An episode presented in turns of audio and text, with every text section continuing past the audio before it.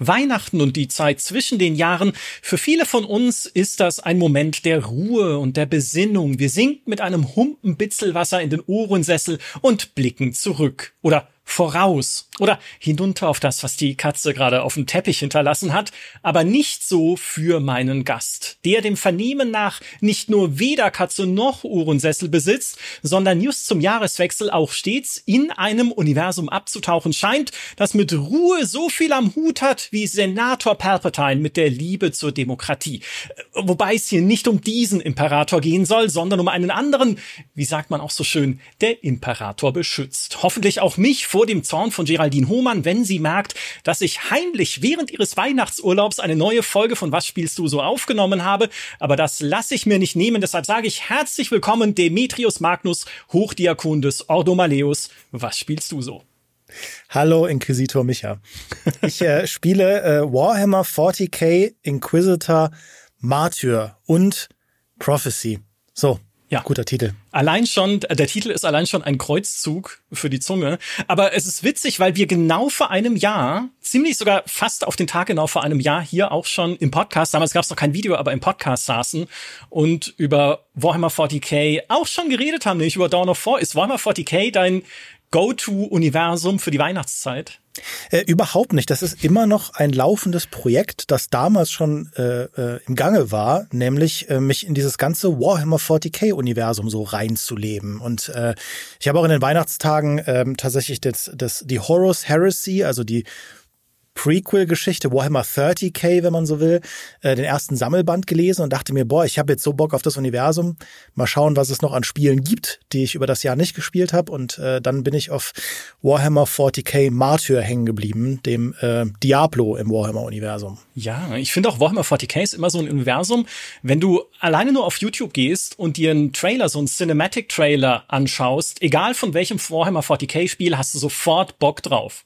Es sind auch sofort immer die Kommentare drunter von Leuten, die sagen, mach doch endlich mal den Warhammer 40k-Film oder eine Serie oder irgendwas. Also alleine schon immer diese, dieses düstere, äh, zitatreiche, ewig kriegerische äh, ja, Mistuniversum nur zu sehen mal wieder macht schon Bock drauf auf die Spiele. Also ich kann das sehr gut nachvollziehen. Jetzt ist aber Warhammer 40k, Inquisitor, Martyr und Prophecy, was ja das alleinlauffähige Add-on dazu ist, äh, also ich will es mal so sagen, der Imperator beschützt, ja, aber beschützt nicht all seine Spiele Kinder gleichermaßen, weil Inquisitor ist ziemlich schlecht angekommen, als es rauskam. Ich weiß noch, damals bei der GameStar haben wir 60 Punkte dafür gegeben. Äh, der Steam-Wertungsschnitt ist inzwischen deutlich besser, der liegt bei 74 Prozent positiv für Martyr. Ähm, wie erlebst du es denn? Hast du Spaß damit? Ja, ich habe sehr viel Spaß damit, aber ich genieße natürlich auch den Vorteil von jahrelangen Patches, wie es halt ah, oft so ist. Also das mhm. ist ja bei Warhammer, glaube ich, so diese Standardkrankheit, dass es oft einfach relativ kleine Produktionen sind ähm, und die Spiele dann naja, also dieses Wort Rohdiamant ist halt eins, das man sehr oft benutzt für Warhammer-Spiele. Manchmal werden dann auch, sind es auch einfach nur Kiesel und da wird auch nie ein Diamant draus. ähm, aber auch damals, als das Spiel rauskam, sowohl unter unserem Test als auch auf YouTube, gab es auch immer schon die Stimmen, die gesagt haben, hey, da steckt eigentlich ein echt ganz cooles Spiel drin. Zwar vielleicht nicht auf dem Niveau eines Path of Exile oder eines Diablo 3 und das ist es auch heute noch nicht, aber doch irgendwie was, das hat was. Und ähm, das haben die Entwickler halt über die Jahre, also ich glaube, der letzte DLC kam Ende 2022 raus und das ursprüngliche Spiel, glaube ich, 2018. Also sie sind da echt dran geblieben und sie haben das über die Jahre auch sehr rausgearbeitet, mit verbessert. Ne? Am Anfang war viel Kritik am Loot-System, am, am Fluss der Kämpfe, ähm, an, den, an den ganzen Abläufen und so. Da haben sie viel gemacht, natürlich auch in Richtung Endgame, äh, was ich jetzt genießen kann. Das ist aber auch immer so ein bisschen der, der Fluch, wenn man dann in so ein Spiel reinkommt, nachdem es schon vier Jahre lang Updates bekommt. Du wirst halt erschlagen mit allen möglichen Mechaniken und sonst irgendwas, was sich halt über die Jahre logisch äh, addiert hat, aber dann natürlich am Ende, wenn du als Verbraucher zum ersten Mal dann reinkommst, plötzlich boom, dich äh, erschlägt. Ja, nachvollziehbar. Äh, ist ähnlich, wenn man jetzt mit Path of Exile oder so anfängt und denkt, oh, hey, ganz viele Jahre Endgame plötzlich. Wie ist es denn? Ne? Man kann sagen, es ist eigentlich Diablo im Warhammer-Universum. Wird das dem Spiel so gerecht, der Vergleich, oder wie würdest du es einordnen? Ja, es ist schon im Prinzip das. Also es ist ähm, weniger jetzt ähm, offen als ein Diablo 4. Also du bist halt ein Mitglied der Inquisition. Es gibt da wenn man die DLCs hat, gibt's glaube ich mittlerweile fünf Klassen, äh, die sich halt äh, in die Warhammer-Pendants einreihen von ne, Krieger, Crusader oder halt äh, Schützin oder, oder Scharfschützin, Assassinen ähm, oder wie ich es jetzt spiele, ich spiele eine Battle Sister, das ist die jüngste ah. DLC-Klasse ähm, und diese einzelnen Klassen, ne, da hast du dann Psioniker, der dann der klassische Magier ist und so. Also das sortiert sich so schon grob auch in diese Klassen äh, Blaupausen von einem Diablo und ähm, dann hast du natürlich mit Unterklassen und so weiter, kannst du dich da nochmal spezialisieren und du stürzt dich dann in eine Mission nach der anderen, um halt äh, die Feinde des Imperiums und für das Imperium ist ja alles der Feind, was nicht das Imperium ist und manchmal auch das Imperium selbst.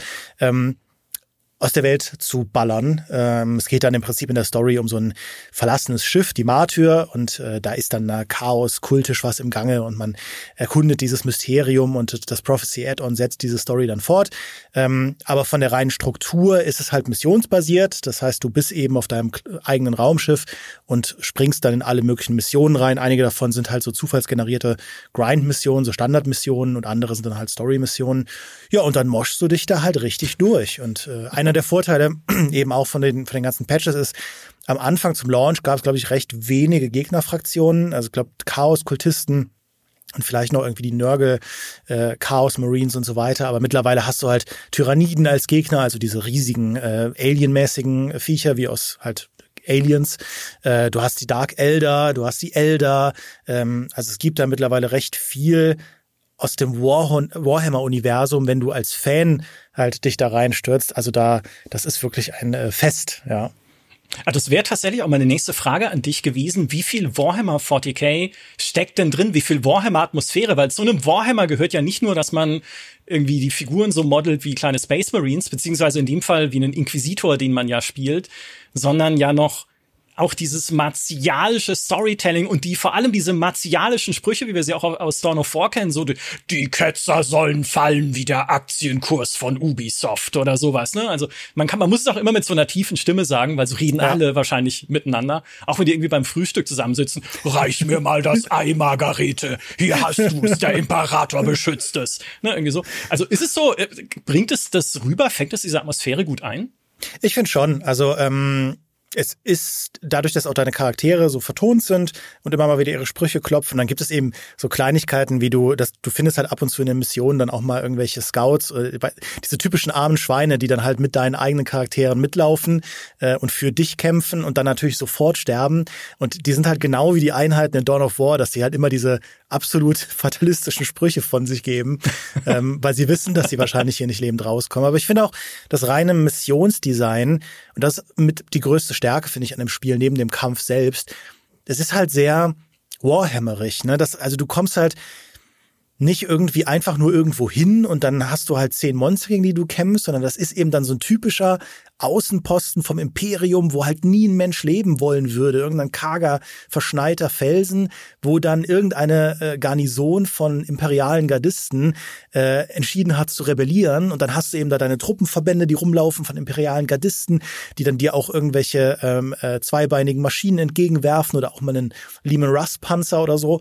Ähm, und du bist natürlich derjenige, der oder diejenige, der das äh, Imperator, das Imperium halt äh, bringt und den Heretikern zeigt, äh, wo der Hammer hängt. Und äh, das hat dann einfach was sehr atmosphärisches. Also ich spiele es auch tatsächlich in erster Linie als so ein Abschaltspiel, wo ich einfach mich abends in eine Mission reinwerfe. Und ich bin noch nicht durch mit allem, aber wo ich mich einfach abends in eine Mission reinwerfe und mit meinem Bolter in der Hand da langlaufe und einfach alles wegregne, was halt geht.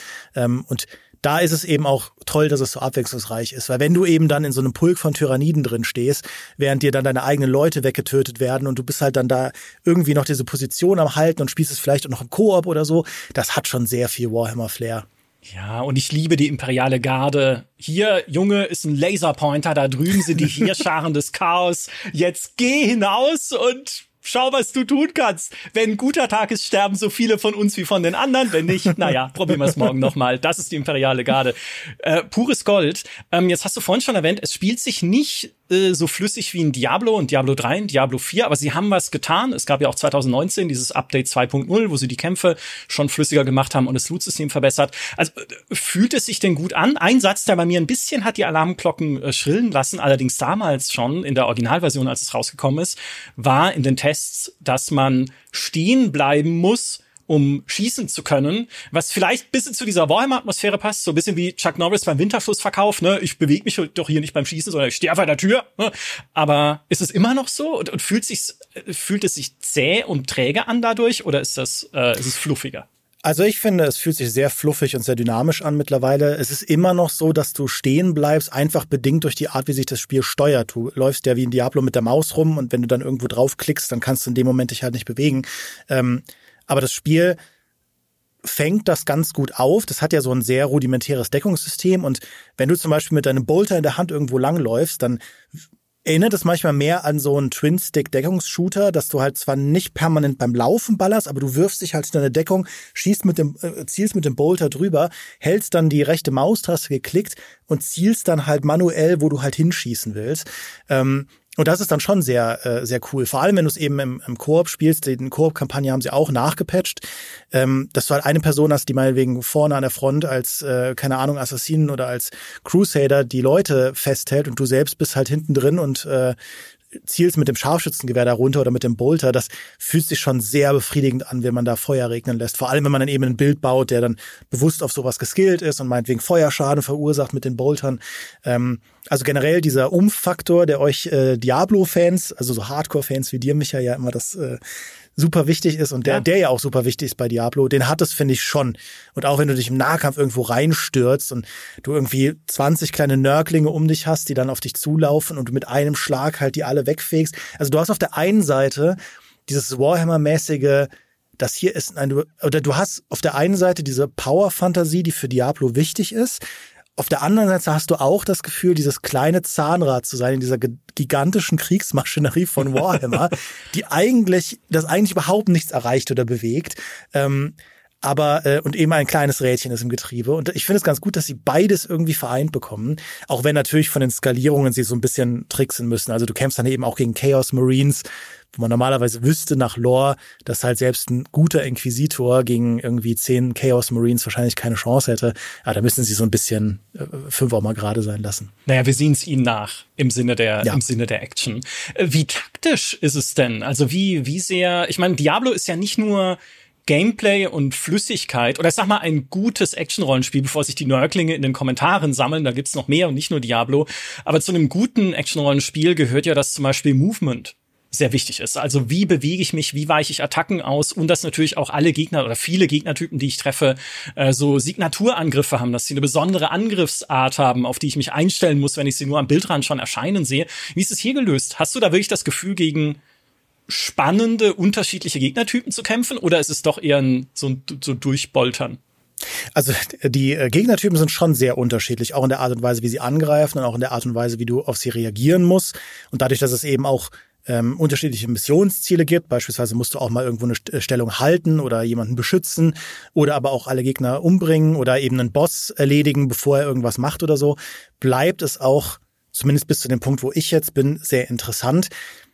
Inquisitor ist aber kein Path of Exile. Also es ist okay. jetzt, finde ich, von der Komplexität nicht so tief wie manch anderes Spiel. Und einer der großen Kritikpunkte von damals, die ich auch immer noch irgendwo sehe, ist das Progressionssystem.